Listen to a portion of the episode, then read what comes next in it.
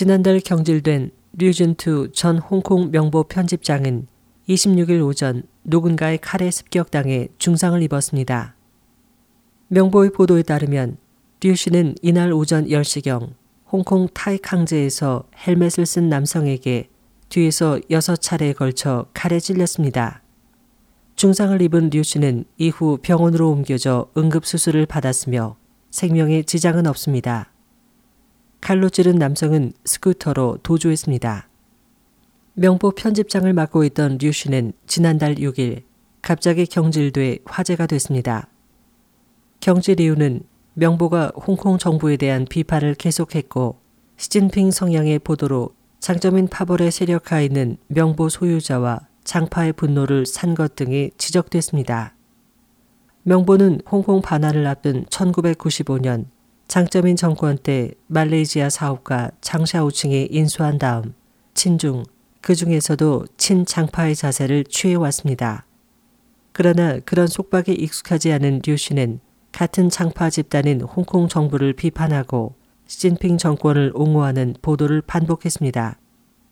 류 씨가 경질된 후 후임은 명보의 소유자 장샤오칭에 가까운 말레이시아 중국어 신문 남양상보의 중텐샹 전 편집장이 맡는다고 전했습니다.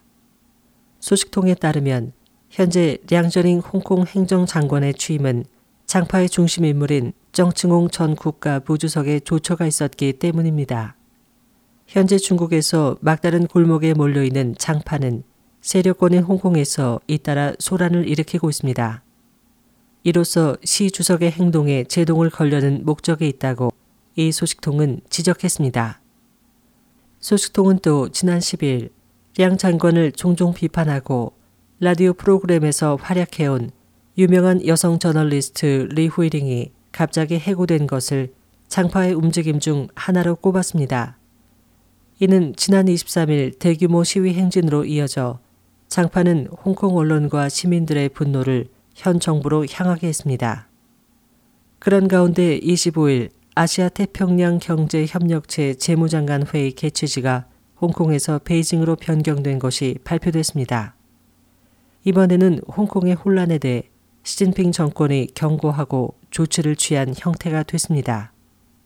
그 다음날 일어난 이런 칼부림 사건의 진상은 아직도 불분명하지만 중나라의 치열한 싸움의 연장선상에 있다고 소식통은 전했습니다.